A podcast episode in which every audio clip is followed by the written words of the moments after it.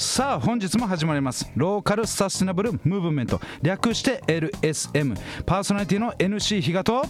大きな和村村長のねったちゃんですよろしくお願いします。よろしくお願いします。番組へのメッセージは FM やんばるホームページよりお送りください。この放送は収録となってますのですぐにメッセージの対応はできませんのでご了承くださいはい。そしてこの番組は NC 比嘉さんが質問状をお送りそして返信していただいた方のみ出演できるラジオでございます。質問の内容は人生の理念活動失敗談ターニングポイント現在の活動見据える未来フェイバリットワードでございます。そして2日目の今日は失敗談学びとなっております。それでは NC 比嘉さんよろしくお願いします、はいよろしくお願いします。中本さん、はい。2日目です。2日目ですね。どうですか？1回目終えてはい、あのまあなんて言うんでしょうね。ラジオに出演したのも久しぶりなんですけども、はいこのまあ聞いている人たちの顔をイメージするとちょっと緊張しますね。はい大丈夫ですはい。あのレディース喜んでると思いますあそうですか。もうみんな後ろで聞いてますからね はい。大丈夫ですであのー今回ですねこの中本さんのこのラベリングのところで「名護のコンダクター」っていうところで付けさせていただきました、まあ、ラテン語で案内人とか指揮者ということですねで前回のですね、はい。あのーまあ、まとめのところで、まあ、はい振り返りじゃないですが人生,、えー人生活動理念のところで、はい。まあ、あの会社の従業員だけじゃなく、まあ、はい家族と関わる人たち、まあ、そういった方々のまあ継続的な繁栄と健康というところをあもうすごく重視されてますというところのお話でした。はい。で今回ですね2日目。ものすごくもうコアな部分って言いますかね。この中本さんのところのこの人はい生においてものすごく大きな、はい。えー部分を占めてるんだろうなっていうのがああります。もう早速行きたいんですがあ行きましょう行きましょう。失敗談というところですね、はい。この就任当初の大きな挫折っていうところがあったと思うんですがどどういったことだったんでしょうか？はい。まあ結構その失敗談っていっぱいあるんですけどもその中でも自分の中で大きな失敗談として挙げてるのがそのまあ地域でですねあのまあちょっとあまり大きくは言えないんですけど、はい。丸々億円ぐらいかけたプロジェクトうん。をあの私が筆頭で担当したんですけども、はい。まあ、その際にちょっとあの事前にですねいろいろ調査していたにもかかわらずですね、はい。あのこの、えー大きなプロジェクトを任す企業があー倒産してしまったと。でそれに伴ってまあ本当に丸、えー全億円程度の損失を出してしまった。まあ、通常であればもう会社にいられないですよね。そうですね。はいまあ、そういった、えー大きな挫折をした中で、まあ、自分もですねその当時はもう約2ヶ月3ヶ月ぐらい本当に苦しい時期でうん、まあ、その人間不信にもなりましたし、本当はあの、まあ、従業員にもなかなか見せれない姿を見せてしまったなっていうところはあるんですけども、まあ、ただやっぱりあのそういった部分もあのありながらも、えーどん底の生活を送りながら、まあ、これまでの作業うん。えー会社の歴史とかですねうん。自分のあのライフスタイル振り返りながら、まあ、なんとかその時に支えになったのがこの創業の精神っていうのがあって、うんそういった部分でなんとか巻き返し蘇って巻き返しを図って、まあ、最終的にはこのビッグプロジェクトが成功に終わって、え5年経過した今でも、えー事業計画を上回るような実績を出しているっていう形になります。まあ、ちょっと挫折の部分になるか分かんないんですけどもこういった経験をしました。はいまあ、こういったお話を聞いてですねもう本当にこのなんていうんですかピンチに陥った際に人間力が試されるっていうのが、はいやはりもう大きいのかなって自分は思っていてですね、うん。やっぱこの中から自分が携わっていることへの振り返り含めた内観力あと人間力とかっていうところでですね失敗による他者への不信感も払拭していって結果的に器が、まあ、自分の器がですね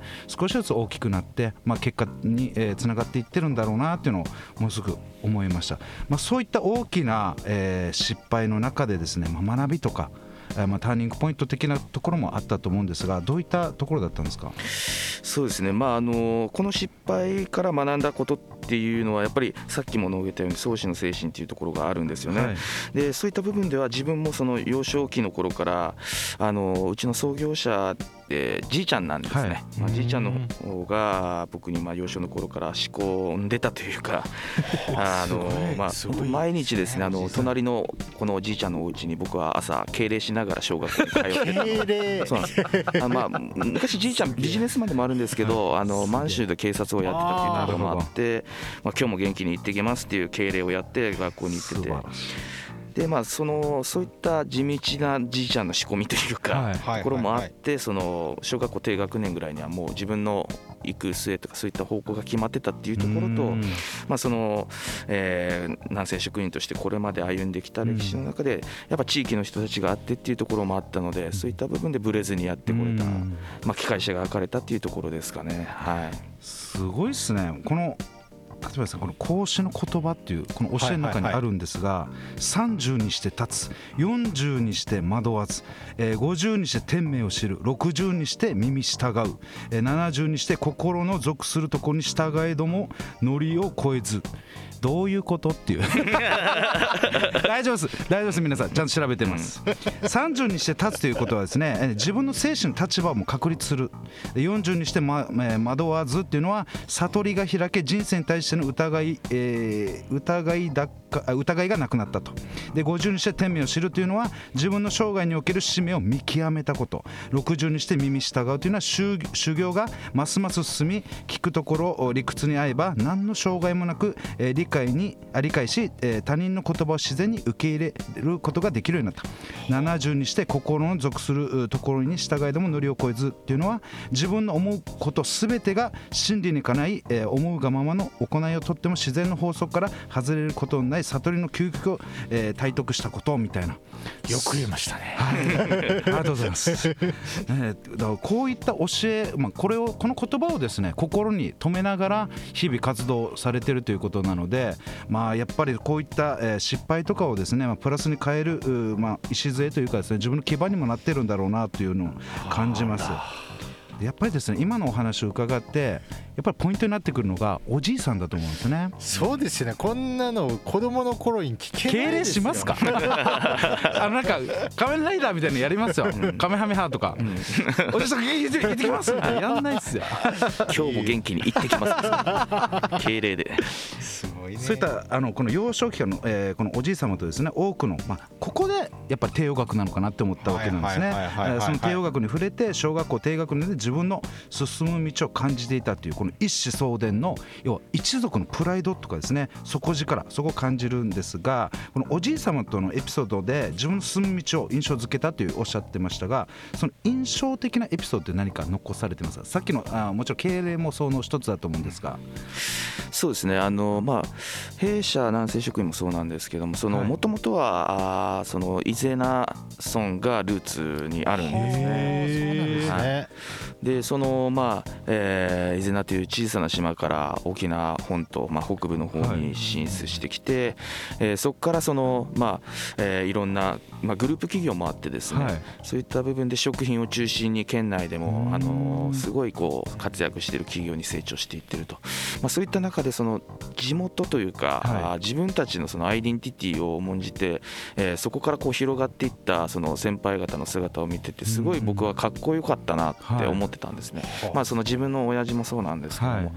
やっぱそういうそのなんて言うんでしょう仲間意識とか、うん。そういうその地域に対するプライドとか、うん。自分たちのプライドそういったものをなんかこう強く持ってる人たちだっていうのはすごくまあ幼少ながらかっこよく思えてたので、うん。まあ、そういった大人になりたいなっていうふうはい。に今も思ってますけども、まあ、慣れてるかどうかっていうのはちょっと分かんないんですけど、は い ご謙遜を。いや本当にですねまあなんていうんですかねこれ表現がちょっと難しいんですが、はい。自分今年ですね中本さんと、実はこう青年会議所で、はいはい。えー同じメンバーとしていろいろ活動させていただいていたんですが、はい。今年自分卒業なので,、はいはい。でそういった中で印象ですね、はい小惑星と思ったんですよ。小惑星いや男臭いみたいなイメーあジ。小惑星はい昭和昭和の男っぽいなみたいなことです。はいはいはいそれはだからやっぱ、えーこの中本さんを紐解いていくとやっぱりいろいろおじいさんの教えがルーツであったりですね。そういうところははいはいはい。やっぱつながってんだなっていうのがやっぱもうひしひしと感じますね。あーじゃあ小惑星コンダクター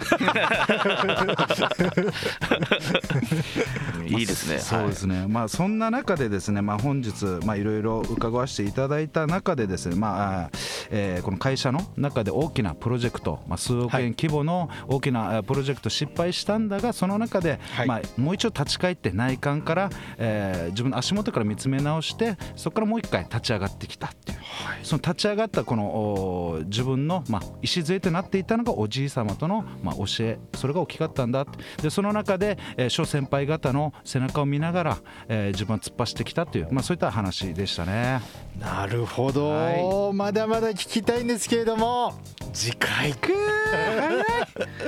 水曜日待ってますからね。ということで、はい。えー今回この南西食品さんのご連絡先はですね、えーホームページございます。ホームページより、えーえー検索をお願いいたします、えー南に西に、えー食品と検索入れていただけると、えーホームページにたどり着きますのでよろしくお願いいたします。そして我々へのおメッセージはですね、えーえーナイスチャレンジ比嘉さんがインスタやっております。勝也比嘉1980でございます、えーそしてノートブログやっております。KATSU 勝で検索をお願いいたします。私村長ねったちゃんホームページございます。大きな輪村で検索お願いいたします。インスタは NOWGYO ナウ行で検索をお願いいたします。ということで以上になります。はいありがとうございました。ありがとうございました